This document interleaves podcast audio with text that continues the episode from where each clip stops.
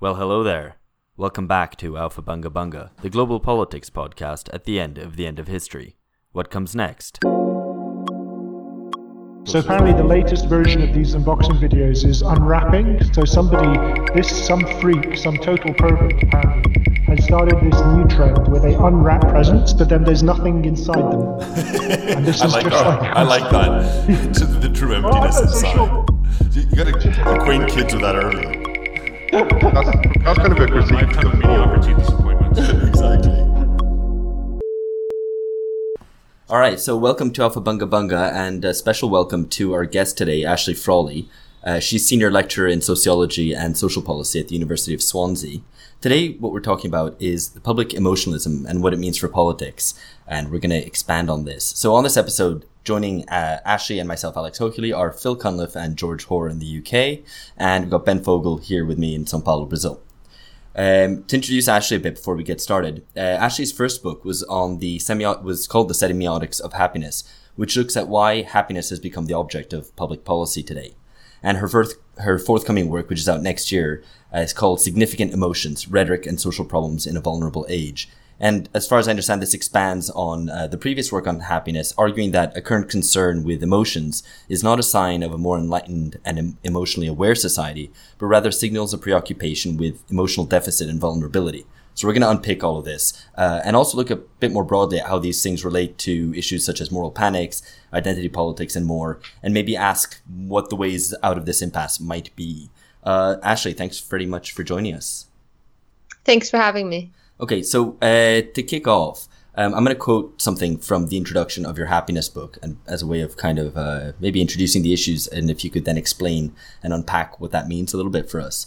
Um, so you write that the treating of happiness as a public problem is not a signifier of a desire to improve or optimize underlying mental states, nor is it even about these mental states at all.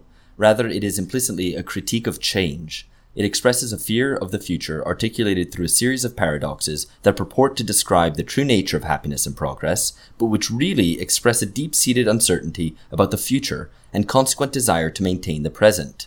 So there's a lot in there, um, but it's also very intriguing because it's not something that wouldn't would immediately associate happiness and a fear of change necessarily. Um, so what does this all mean?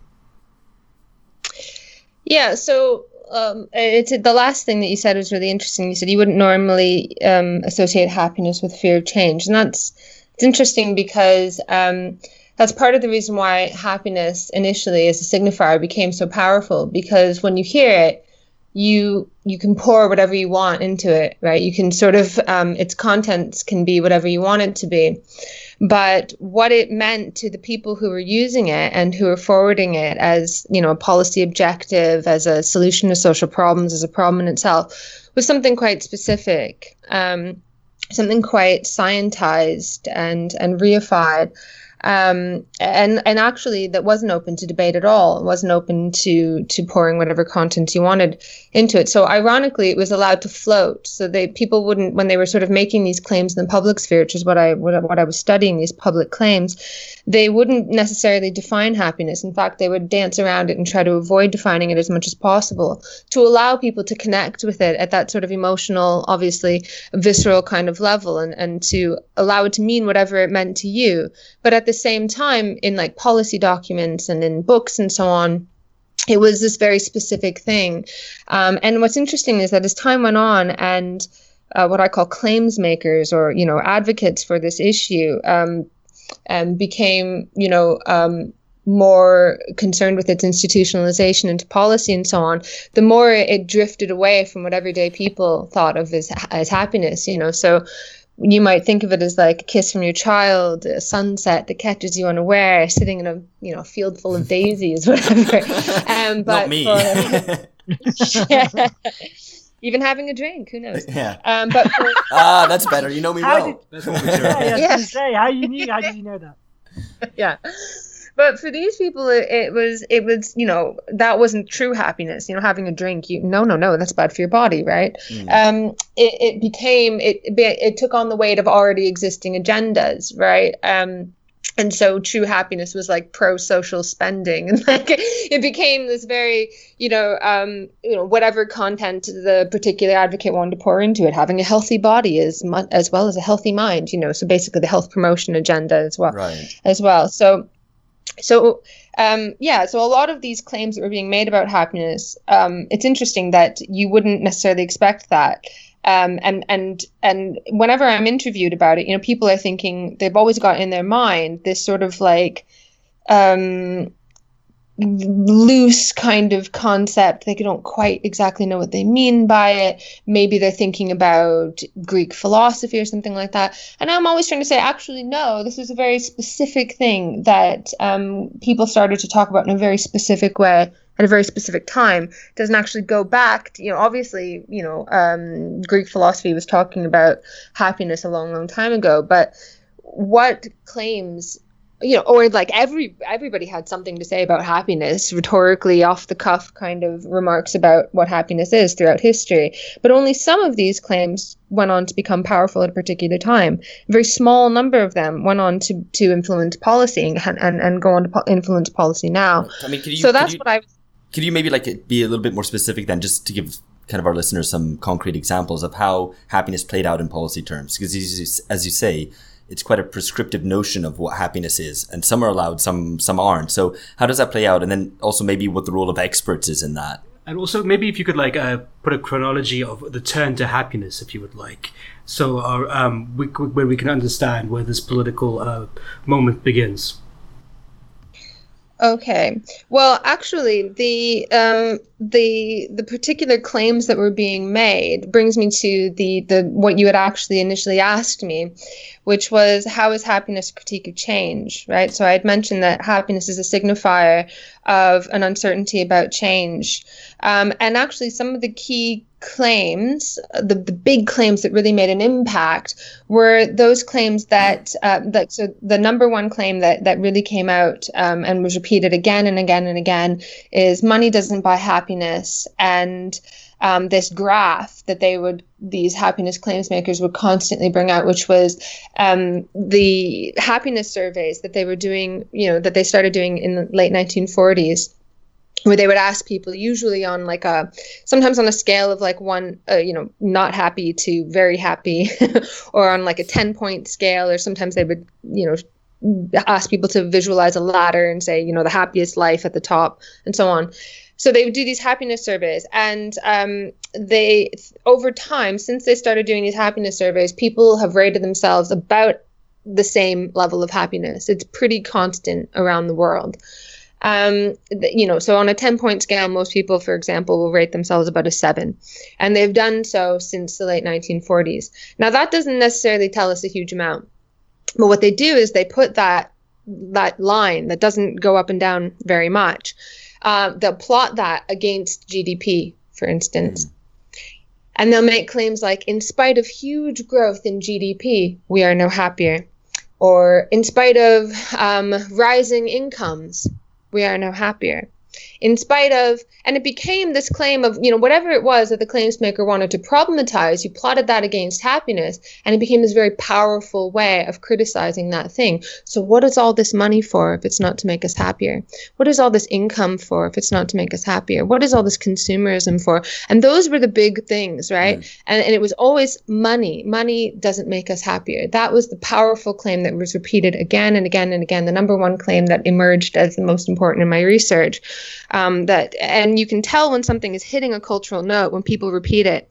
But what I find very interesting about that is that there are lots of things that you could put on that graph, um, like um, in spite of the fact that women have much more choice and equality, we are no happier.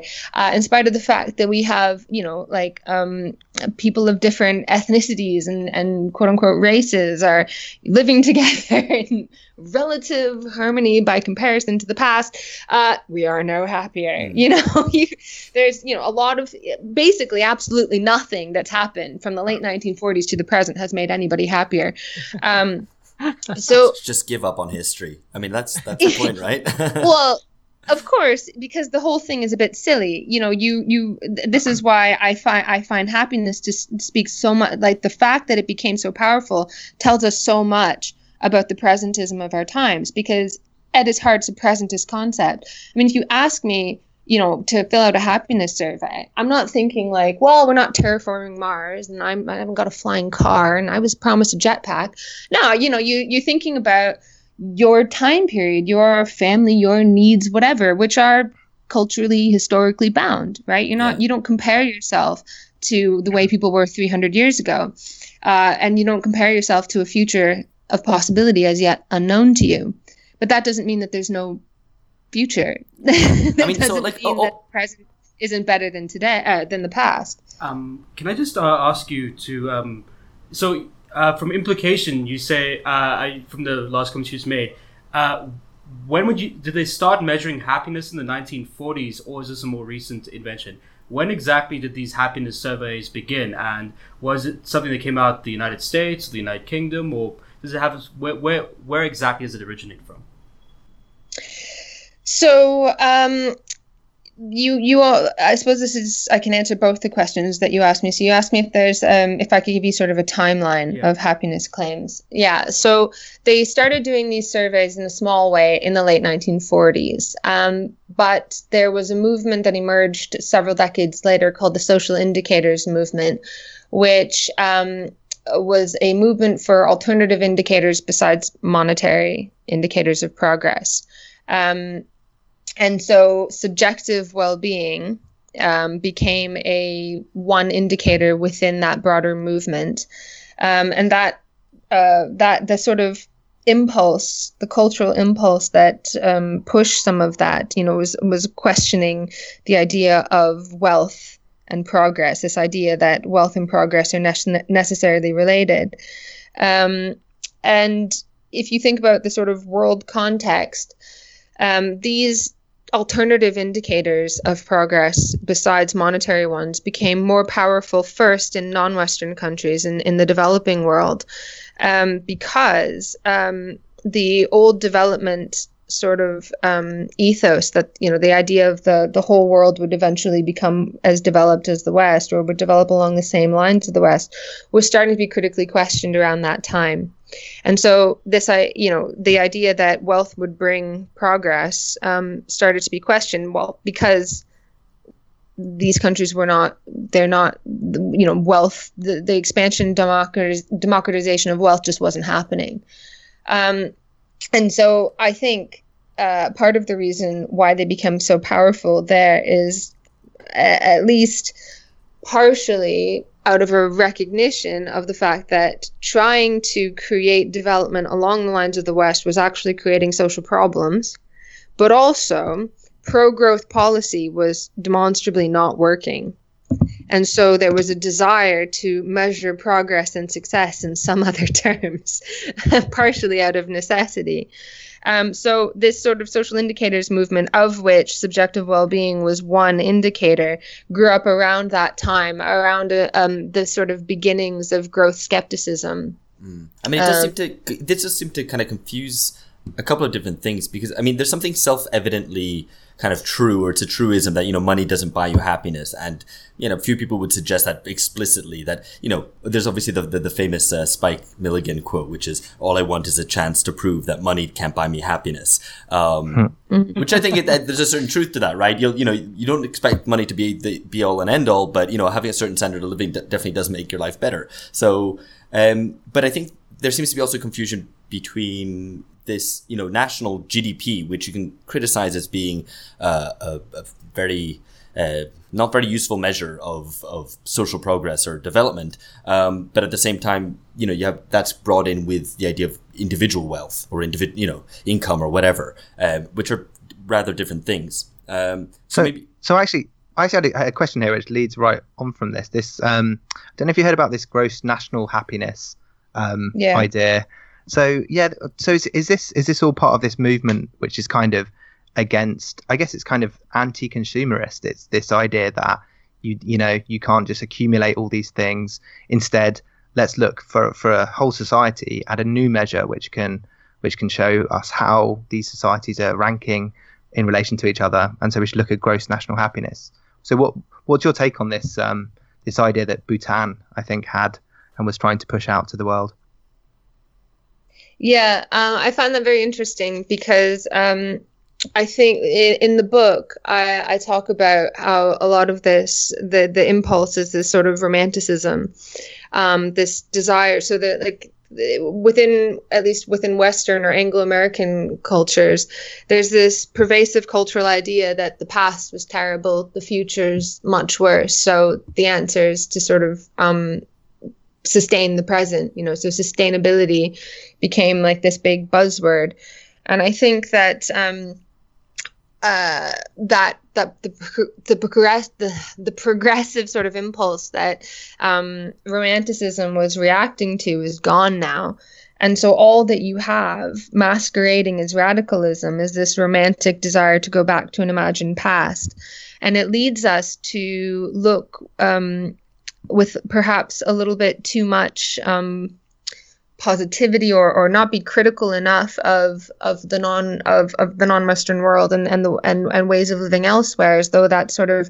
a more a, a truer and more authentic way of life as mm-hmm. opposed to looking at them as like feudal throwbacks and um and and places in which poverty is endemic um, so Bhutan is a good example of this. So it's not that Bhutan was this wonderful, happy little kingdom in the Himalayas, as everybody was sort of portraying it.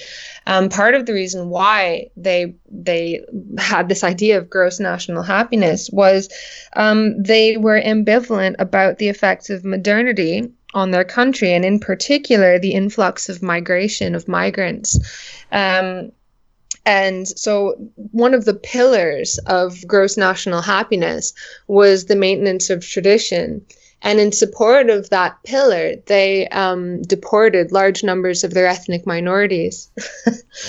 and nobody. I, I didn't know that. Yeah, nobody brings that story up. I think I've seen it once. Like one journalist dug it up. Um, and, and and and you know why? Why? Well, because we like to look at the other as living this like more authentic existence closed off from nobody lives outside of modernity outside of globalization. Nobody is untouched by um, you know the forces of of um, of you know the forces of history. Um, and this idea that we can just sort of escape that by um, going to this imaginary land where they've just frozen in the past really speaks volumes about our present moment. And there's uh, another documentary that, or sorry, a documentary that really illustrates this well. Um, um, called I think it's something like Happiness Economics or something like that. Oh, I, it's just a shame that I, I, I just thought of this now. I could have looked up the title, but um, basically they they talk they they talk about like what is essentially an old feudal organization uh, where people are locked into the their the positions into which they're born um, as this wonderful localist utopia, and it's it's poverty and uh, it's it's a kingdom. You know, it's it's terrible. Well, so, so let me, let me um, push you a yeah. little bit on this um, a little bit more directly because I mean we're all certainly critical of that sort of romanticism and would be strong defendants of of modernity. Um, but is that is this sort of romantic attitude and specifically the way in which happiness was treated is that a bit passe? I mean, has that moment now gone, especially post mm. the crash of two thousand eight? And all the political repercussions that have followed, you know, whether you want to take it as Trump and Brexit or whatever other political dislocations that have happened as a consequence. Um, this discourse seems to have faded from view a little bit. Uh, do you buy that? Do you agree with that? Um, so there are two things there. It is passe, um, but not because of the crash. So um, it's passe because these things run their course. They always do. Um, in the current uh, book that I'm writing, um, I, I, conceptualize um, these um, the, the, the tendency to focus in on particular emotions and to sort of rally behind them as the banner of our uh, you know uh, of our times or the the cause and solution to all problems. I conceptualize them as as cycles cycles of discovery, adoption, expansion, and exhaustion. So we discover this new emotional signifier, and it explains everything, and everybody. uh, adopts it and expands it to explain a, an increasingly large array of social problems. And then as it gets stretched beyond its breaking point, because ultimately emotions don't explain very much about why human beings do what they do. Interestingly, even even though we're in a we're at a cultural moment where we think irrationality and emotion guides everything. I, I don't actually think that's the case. I think we need to look deeper at things that precede each individual human being. Um, but anyways, um, so they they get stretched past their breaking point, and then uh, the cycle of critique begins, and um, a new. But but the thing is that that so they become exhausted. uh, But there's never any shortage of new emotional signifiers to take their place. Somebody else is the new big idea. So there was self-esteem. You might remember it in the late 80s, 1990s. Self-esteem was the big idea I used that to remember um, self-esteem. I actually, I was 10 years old. I gave a speech on self-esteem. I remember in my uh, in South Africa when I was growing up in my life orientation class in high school, which was compulsory uh, by government decree. Self esteem was part of our officially mandated lessons in uh, South Africa, which is not exactly a place where everyone has got these sort of concerns. A lot of people are starving. There's a lot of other issues which are more apparent. yeah, yeah. But um, to change the subject slightly, um, Well, well, I, I, I, I wanted to sort of um, just to finish that thought is that they um so so self-esteem became like the the you know the absolute cause and solution to everything and then people started to say well actually no you know um actually maybe too much self-esteem is probably an issue you know but Be a bit of an Um, asshole then, like aren't you end up you? Donald, as Yeah. Donald Trump. yeah. the the um the, at the end of the day everybody sort of agreed that some sort of emotional disorganization was the cause of all problems right? But what's interesting is that the very first claims makers for self-esteem or sorry for happiness were the were critics of self-esteem. Um, and so happiness so self-esteem gave way to happiness happy happiness gave way to well-being. Um, well-being is still really really powerful but it's being superseded by other things. Um, like mindfulness is a big one. Um, and I think um, well-being gave way ultimately to mental health, which was interesting because when mental health first started to explode onto the scene, I thought it was just the same sort of problematization of mental health that's been around for a long time, but actually it's not. It's um, I think it's grown out of the problematization of well-being, um, and I I really hit home for me because my students will say. Oh, um, you know, no, no, it was I was walking through the foyer of um, Swansea University, and a student handed me a flyer that said one in four people will be affected by mental health, and I said, "Oh, that's that's pessimistic." Like, um, but mental health had become a shorthand for mental illness. It's Um, very interesting. so But to, anyways, to yeah, these things give way. Yeah. um, exactly on the subject. Uh, but in general, people are mostly unhappy, aren't they? In Britain, for instance, depression is the most treated disease by the NHS. There's much talk about loneliness as a social problem with isolated elderly in aging societies, people living with partners less and less, marrying later, the breakdown of the traditional family in uh, the United States, for instance, among working class people.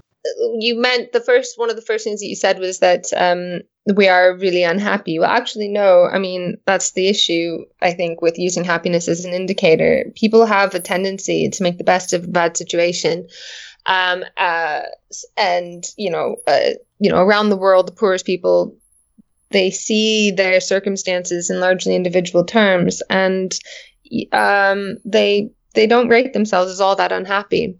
Um, that's actually been used as a reason to keep people in really bad situations. Um, but it's actually a testament to res- the resilience of the human spirit that people are able to say that they're pretty happy, given that they're like, you know, slum dwellers and prostitutes and so on. There's actually studies of, of the lowest of the low in India, for instance, um, that say that, you know, they're not actually all that unhappy. And I think, and one of the papers that looks at this was, is probably one of the more disturbing ones that I've come across in my research shows you know the the conclusion then is not that you know that people uh, tend to be fatalistic but why in the west do we have a stereotype of poor people as being unhappy? That was the uh anyways um so actually people don't rate themselves all that un- unhappy um, even after the crisis and that sort of thing. In order to make the claim that people are unhappy, they will bring in other social problems and label them as problems of happiness, which I think is very interesting. So something very interesting is happening in society when we are are are so used to or we connect so much to um, this bringing together of a wide array of phenomena under the umbrella of emotion because how you define a problem is really really important and it contains the seeds of its solution. So if the problems that face us are mainly psychological then the solutions are also psychological.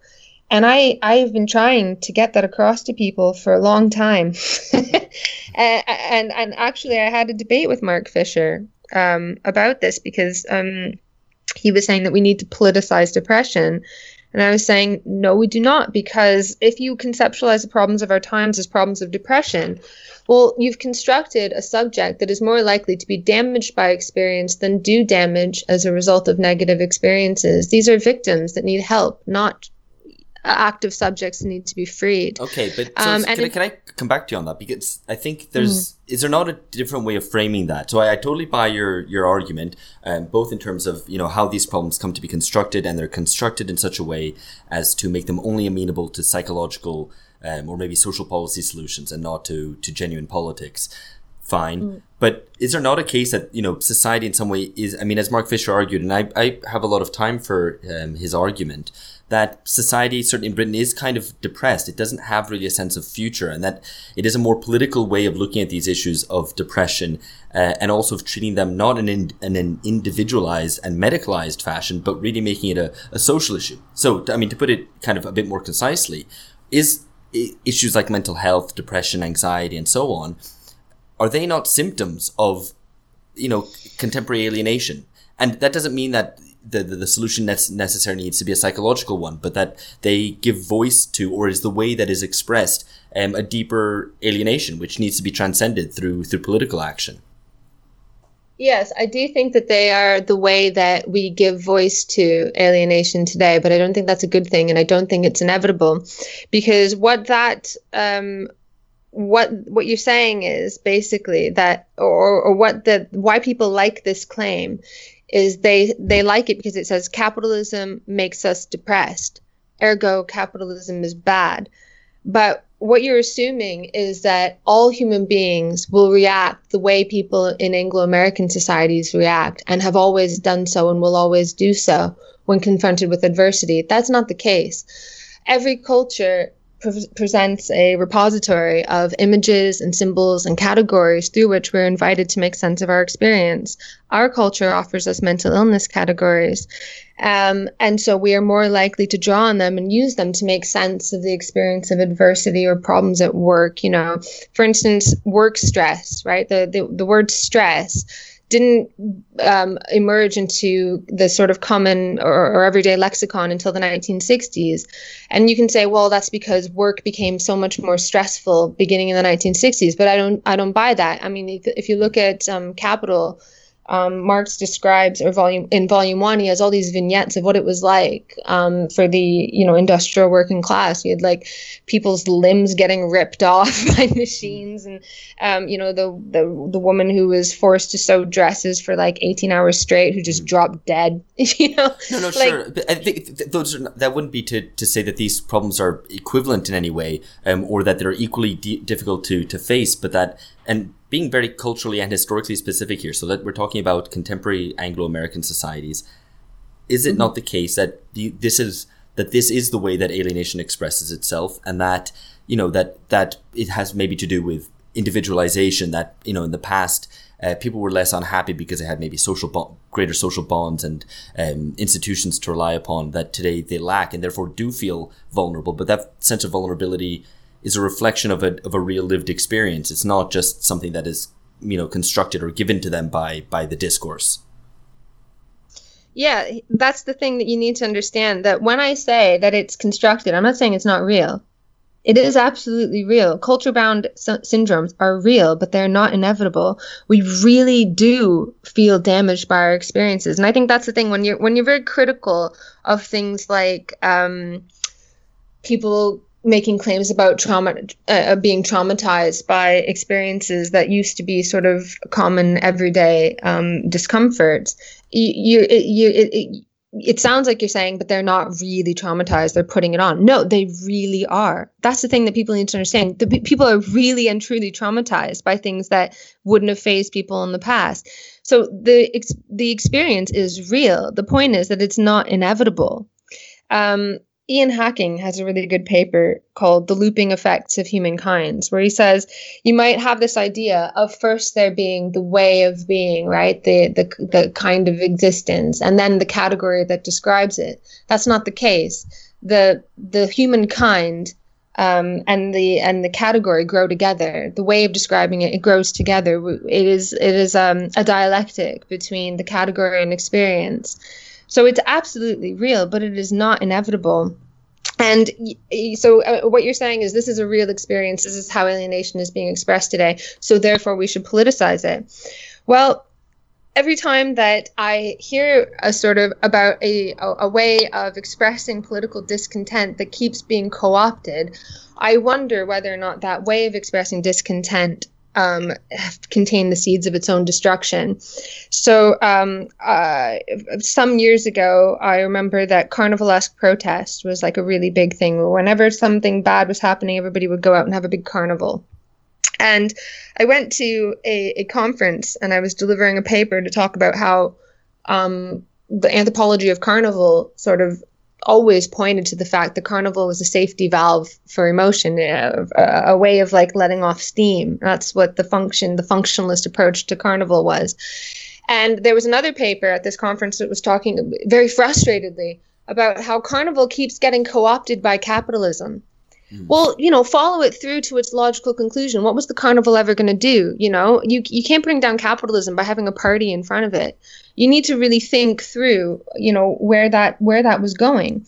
And so I, I've been in talks with with somebody about writing a chapter in a book about um, politicizing um, mental ill health in the workplace. And I was saying, I know that it is a powerful criticism to say that um, the contemporary organization of work makes us mentally ill.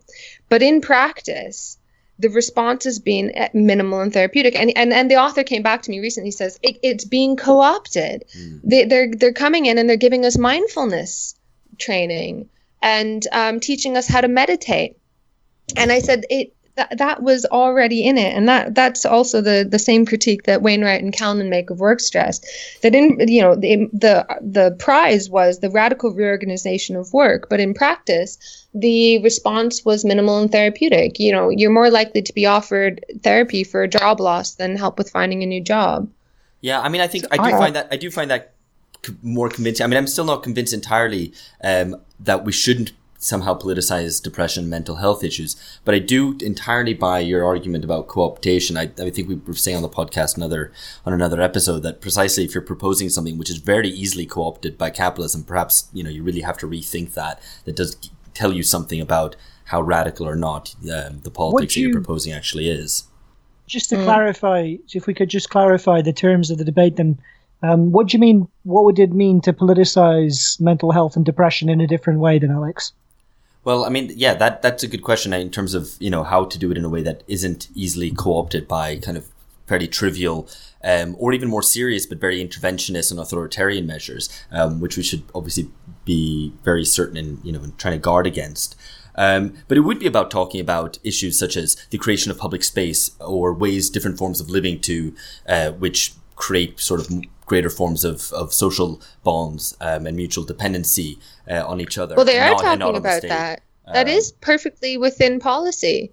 In fact, you don't actually need to give anybody more money. You just need to give them more trees.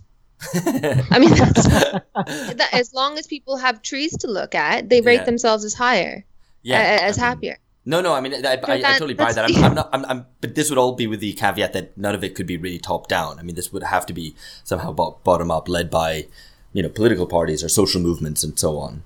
Um, if the main problem with capitalism is that it makes people mentally ill, I would much prefer giving people soma, just or you know, just hand out drugs. Because to say that we need to radically reorganize the way that we distribute things in society. I mean, radically overthrow the market system is a massively disproportionate response to the supposed problem. Is that what you're thinking of, Alex? Was getting free drugs? that isn't at all. I mean, it was more along the line, you know, I mean, I think, and, and this isn't even the point that I'm making, but more that I think anybody listening to this would be the first thing that would spring to mind would be more free time. I mean, that especially in the United States where uh, working hours have been steadily creeping upwards for, for decades, uh, and people working several jobs and so on, uh, that the levels of kind of, of how it's, you know, the way that the it's indicated is higher levels of stress that people would say, well, you know, if you had more time off, for the same amount of money. That would be a, a, big step forward for many reasons, but also for the for the reasons relating to mental health. Oh, oh no! You be careful with that. Um, okay, so this is based on the assumption that work is not life. Life is the stuff you do when you're not working and you're sitting on your ass, you're raising your kids, that sort of thing that's not necessarily a yeah that is definitely the way work is experienced within capitalism where it's you know highly alienating and so on but work is what makes us human it's what allows us to express our creativity. Um, the problem is the organization of work under capitalism that we're alienated from the products of our labor um, from having any sort of meaningful connection to what we do. The solution then is not to just forget about it and cut it off. Um, and more free time has to also have see the, what, what what what why I'm frustrated with this is that it, we've on the left we sort of cut ourselves off from um, materialist understandings of capitalism. I think if you want to solve a problem, ninety percent of your understand your energy needs to go to understanding it, which is why you know I'm a Marxist and why I enjoyed Karl Marx so much and found it so surprising. Found reading actually reading Marx very surprising was that I was expecting critique I was expecting I was expecting an endless stream of critique and solutions. And what I found was an endless stream of understanding, an attempt to understand what capitalism is. And I'm frustrated because we've lost that. We are all we do is criticize, um, and and there isn't enough understanding. So um, uh, this idea of, of like more free time, it's missing the other side of that, which is um, yeah, more free time is, would you want to be unemployed? Well, you've got loads and loads of free time. Well, I mean, the, the, but the, they're not. one doesn't imply the other. I mean, we discussed this on the last episode. With, so in we, Germany, there was. Sorry, go on. Yeah, no, I mean, we discussed um, uh, issues of universal basic income with Leigh Phillips on a previous episode, and it's something that we're going to return to on this podcast as well. Um, but you know, I think I think we all were kind of agreeing at that point that you know we didn't really buy that idea because it trying to create some sort of you know communism within capitalism, and that basically we wanted to defend in some sense the value of work, and I mean non-alienated work, uh, and that you know that's believing in, in a, some sort of a humanist work ethic, perhaps rather than a Protestant one. Um, and that's something we defend. But you know, it's always been a, a socialist demand for, for, for you know for more leisure time. You know, and I and I think that would making that demand today would be totally in line with that history of, of socialist agitation and um, and activism. Yeah, absolutely, it would be so long as it wasn't accompanied by lower pay. Absolutely. Oh, yeah, that's absolutely. why that's why I was saying that. Why I'm so frustrated with that is that you can, you have to be careful because um, otherwise we're like, yay, yay, less work, and now you're working part time and you're fucked. Like, oh, excuse my language. no, no, we're we're, um, we're, we're, not listed as a clean podcast, so you know it's already done. Okay. Are we not? Well, we should be. But but the, that's the first swear on the podcast. oh darn! I'm really bad for that. I blame my husband. Darn. so you made up for it by saying darn, so it's fine. oh yeah. but um, in recently in um, I, I actually had a friend um, I believe a socialist friend who who was very optimistic and excited about a recent union um, victory in Germany where they had won a 28 hour work week but it was very much based on this idea of like spending more time with family and so on and it was at a cut in pay. so mm, yeah. it actually was not a victory in the slightest. And in fact, it is part of a trend of recasting um, so-called, uh, oh, no, sorry, recasting um, worker unfriendly policy that um, that employers have been trying to push through for a long time, at recasting them as employee friendly. Uh, sorry, employee unfriendly policy as employee friendly, so as flexible work. um, when actually it's flexible mainly for the employer. Um, so it's trying to deal with the problems of you know unemployment and and automation and so on by giving people both less money and less work. Mm. And that's not good. You yes, you want to agitate for a shorter work week, um, but without any cuts to benefits, without any cuts to pay. No, absolutely. Um, I think, and I think that question of uselessness and the specter of uselessness is something that we're going to come back to on future episodes. Maybe you want to join us for that, even. Um, I think Phil was going to jump in because uh, we're yeah, going to move the discussion so on. I wanted. I was. I mean, it's been. I've been enjoying listening so far. It's been really, and I think capturing. You know, the. It's been very useful, in fact, to have um, different elements of the issue captured from all sides. I wanted maybe to broaden the debate out a bit to think a bit about moral panics, which is one of the classic, um, you know, one of the classic kind of domains for constructivist social analysis. And I know um, you've uh, focused on moral panics as well. And I was wondering, we wanted just to ask you what whether you think we're seeing an increase in waves of moral panics, or if there's some way to um, get a grip of on what's happening with moral panics today and whether there's any link to the kind of emotionalism that you were describing earlier. Yeah, absolutely. Um, I actually, after I finish this book, um, I would like to write another book about left wing moral panics. Um, because uh, what do you mean? It, what do you very, mean by left wing moral panics? Can you just explain? Yeah, so we're sort of entering into this weird phase of um, left wing moral panic. So the moral panic is usually associated with right wing um, you know, so, or like conservatism, like church ladies, that sort of thing. Um, you know, um, panics about the role of women in the workplace get played out through um, claims about children getting too fat. You know, so um, they're not uh, women aren't um, you know at home cooking nice meals for their their children. Um, but uh, and these sorts of claims now are, are sitting quite comfortably uh, within the left of the political spectrum, which is very interesting. You know, um, sex abuse panics. Another one, um, the the sort of moral panic par excellence was the satanic panic, very much a fear of you know um, of of like social change and that sort of thing. That um, you know the the the children who are being left with the keys to get into the house. Where are the parents? You know they're doing these terrible uh, the children are taking part in like dungeons and dragons da da da. So it's very much associated with um, the right but what's interesting is that as the economic base of leftist movements has dropped out um, the vac there's been this sort of vacuum um, that's been filled by moral concerns, or at least apparently moral concerns. Um, and so it's become very much a politics of virtue. Um, so, could you give some I, kind of examples of left wing moral panics? Uh, I don't.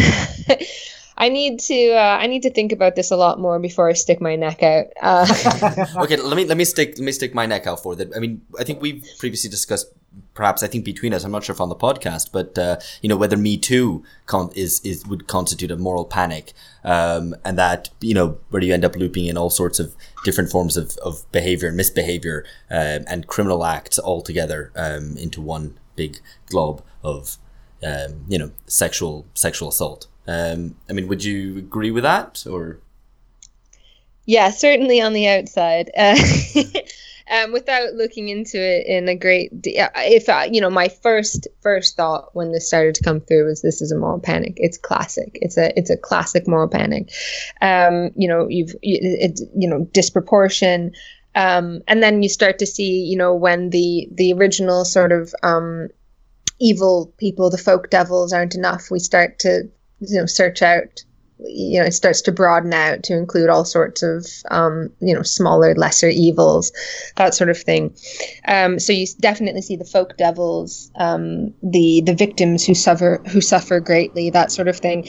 And i think that um, part of the reason why these things have become so powerful is like um, is that uh, you know we we've lost we as a society the the politics of victimhood have become so so powerful and such a powerful goad such a powerful way of getting attention for claims that um, these any sort of movement that can claim that that can claim its victims to be you know absolutely pure and its villains to be absolutely evil very much are making headway on the left which is really a shame in a lot of ways because um, I don't really see why we shouldn't be able to feel empathy or throw our weight behind um, rational subjects, not just victim victims. So, for instance, um, there was this whole thing about you know migrants, uh, and you know we all felt really bad when it was like children, women, and children. They had no choice. They didn't want to. They didn't. They don't want to leave their country, but they have to.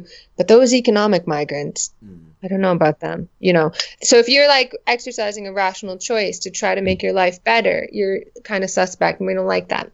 We like you when you're wholly pure, wholly innocent, and suffering terribly. I'm going to jump in here on this point. I think uh, part of what's been interesting about what we've referred to earlier about this sort of individualization of emotion as politics, making claims as a victim, a uh, traumatized subject, a somebody who's gone through a set of experiences which have been individual and unique as your way of gaining access to a public platform is that these sort of politics doesn't really come with the solutions besides a emotional solution. So in the case of responses to uh, certain uh, public acts, it's always we want to shame the perpetrator because at the same time the logical conclusion is you're either going to call for a sort of punitive punishment from the state, a sort of carceral solution, which a lot of people on the left would not be comfortable with. In fact, most people would be very skeptical of the way that uh, carceral intervention from the state has worked, particularly in cases of uh,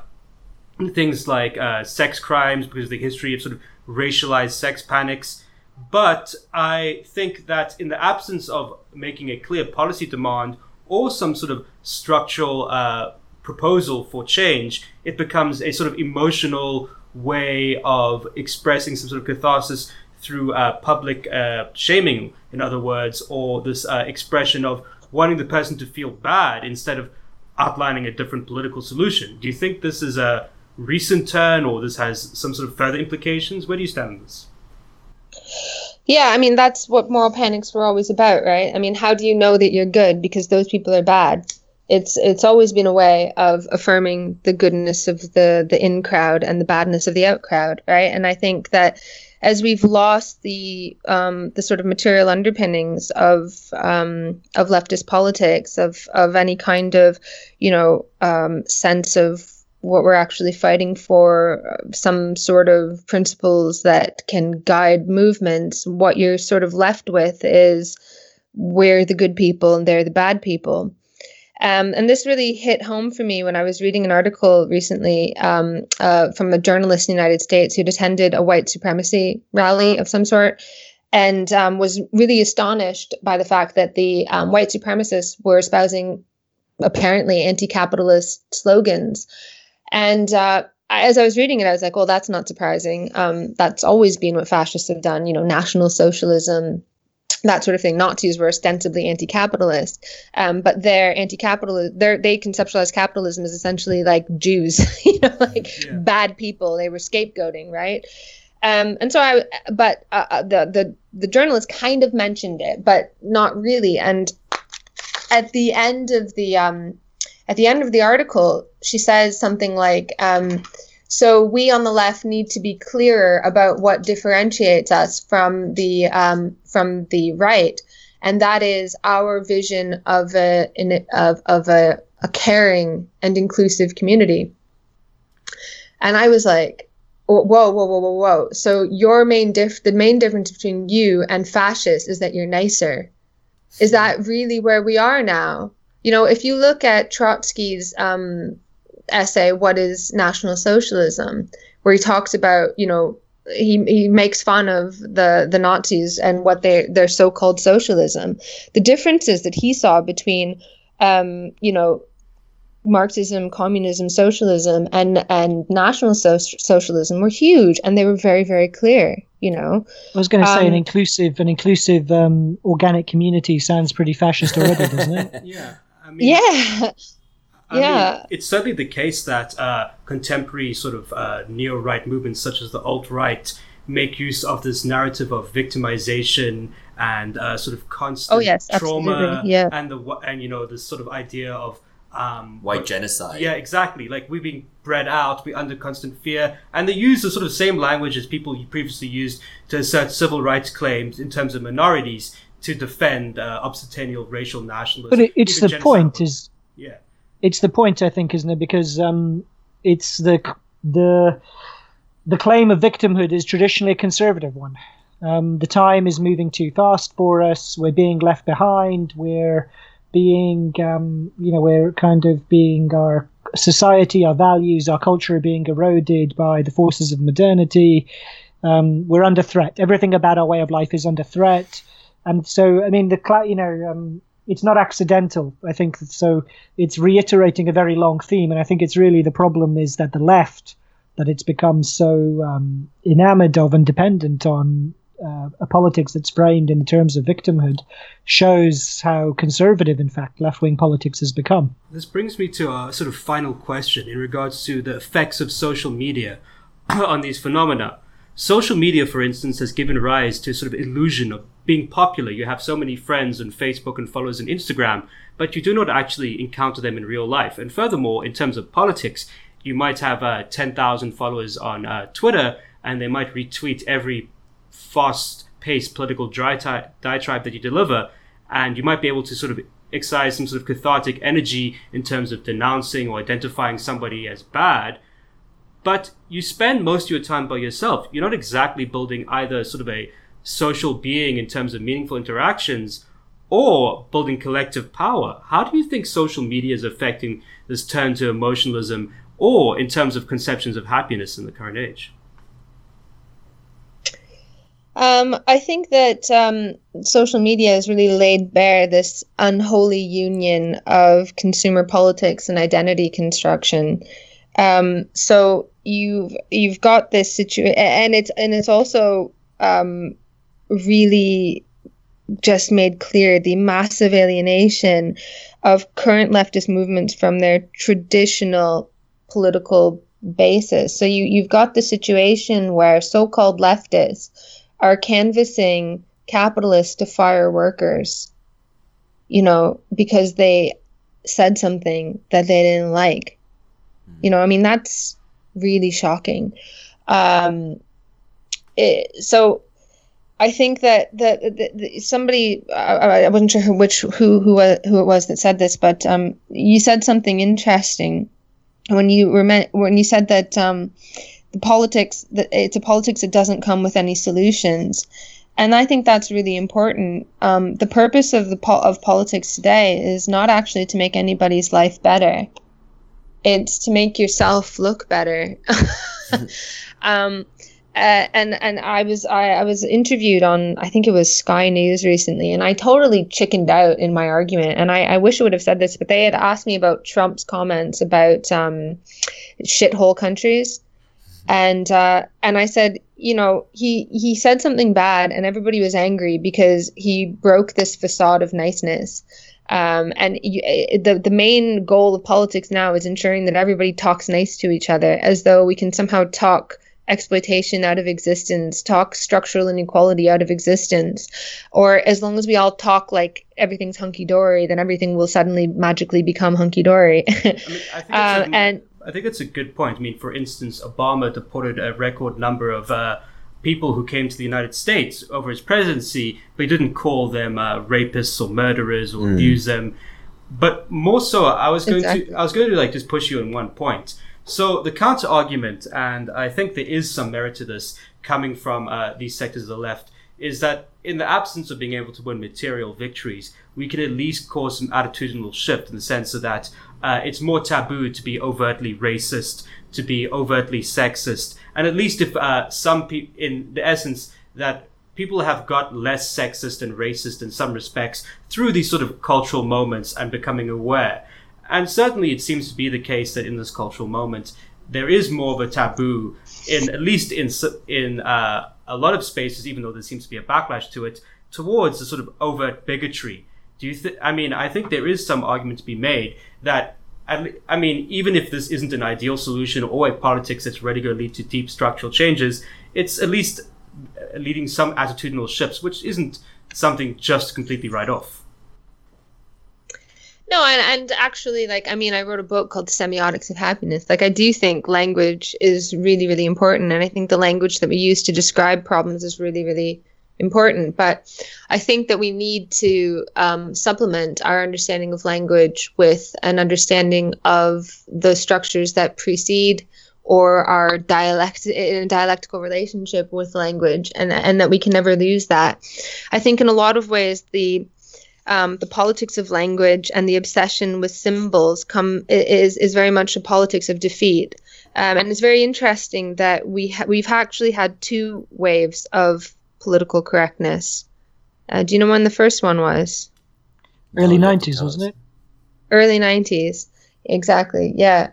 Um, and I think it's interesting that that was right after the fall of the Berlin Wall that people became really, really obsessed with language and language policing. Uh, and then we had a second wave of political correctness after the sort of Arab Spring um, and the the experience of failure of movements like Occupy, where you know there was a, a moment there where people actually thought there would be revolutions, um, and that sense of utter loss and defeat was palpable you know, at the end of it, although we refused to admit it to ourselves. And perhaps I actually got a book um, that I was supposed to review the other day that was very, it was like, oh, 2011 is this wonderful time, this awakening. And I was like, uh, you're refusing to learn the lessons of the past there. Um, so I think that we became obsessed with um, controlling language because it's the only thing we feel we can control because everything else i mean like e- the economic sphere do you really feel like you can um, exercise any control over that no but you can control how people talk about it I mean, Um, so I think it is- used as an attack on the left in the sense of like somebody like Bernie Sanders or Jeremy Corbyn, when they articulate the sort of class politics, are accused of ignoring other other issues or being uh, speaking in the wrong way of bullying. And that's a way of sort of uh, liberals who are hostile to a sort of more social democratic uh, project of uh, waging attack on the left when they have no sort of uh, political substance to help them. yeah i mean uh, like that's the thing it's like we can't do anything about the real problems that face us but at least we can make people police their language um yeah and to a certain extent maybe it does make people think twice but and that was one of that was the answer that I kind of gave on the the Sky News or whatever it was. Uh, She said, "But do you think?" And I was like, "You know, you've had racist, institutionalized racist immigration policy for ages in these countries, and nobody says anything about it. Trump says shithole countries, everybody loses their, you know." Um, uh, uh, and but what I wish I had said is that uh, well that's that's the thing it, it won't actually draw any attention to institutionally racist immigration policy. I mean, does anybody even remember the shithole countries comment? No, we're on to the next thing. You know, something else has come along that we all get pissed off about, and we all um, show our virtue by saying how angry we are, and then somebody apologizes, or somebody's life is destroyed, somebody commits suicide, you know, and then we move on to the next thing. It's not a politics of actually making anything better. It's a politics of getting people to fall in line. And it doesn't actually do anything about a lot of those attitudes, but it pushes them underground. It gives them a, an air of edginess and sexiness they wouldn't necessarily have. So there are a lot of people who are saying a lot of really stupid, stupid things right now about race and um, um, gender and that sort of thing. They're totally dumb, but they're getting so, and I mean right wing things, and they're getting so much, um, you know, uh, uh, attention on on YouTube and that sort of thing because it seems really edgy, and and, and we've done that.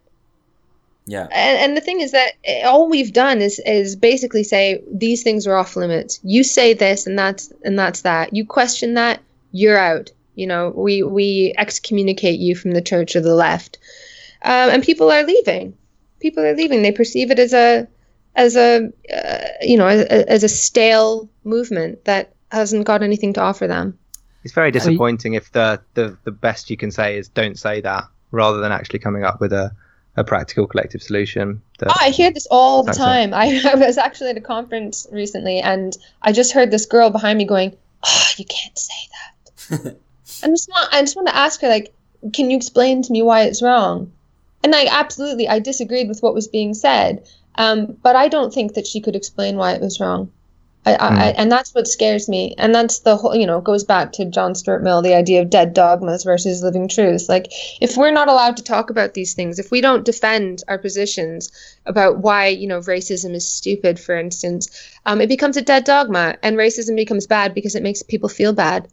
But uh, you know you need to be able to you know arguing with people is not necessarily to convince them because lots of people won't be convinced but arguing with people makes your side stronger But you Um, didn't get a chance to say it on Sky News, Ashley, but you got a chance to say it on Aufhebunga Bunga. There you go. yeah which has obviously a much bigger listenership or viewership. A much more important viewership, listenership. yeah i said i said on sky news something like uh, yes i hope that it will draw attention to racist policy and i should have said no it won't because next week we'll be pissed off about something else Ashley, that's a brilliant place to leave it. And uh, I thought you've been brilliant. That was really fascinating and actually really challenging and a lot to get uh, our heads around. And something we'll have to return to. And I think, I mean, in in particular, this idea of sort of waves of uh, public enthusiasm, particularly on the left, around. We've discussed previously environmentalism. Uh, we've discussed moral panics and PC culture, uh, and I think it's it's uh, ends up helping paint a very interesting picture of uh, our times today, which is what we're all about. Uh, so thank you very much. You've been brilliant. Um, and just for our listeners, we're back in a week's time on the 28th of February uh, when we've got David Broder in to talk about the Italian elections. It's the return of Berlusconi, the absent hero debate, and what's up with populism, and actually why Italy is actually the country of the future. So see you then. Bye bye. Okay, that's a wrap. That was also really cool when you said goodbye and there was like a siren. Yeah, wasn't that perfectly timed?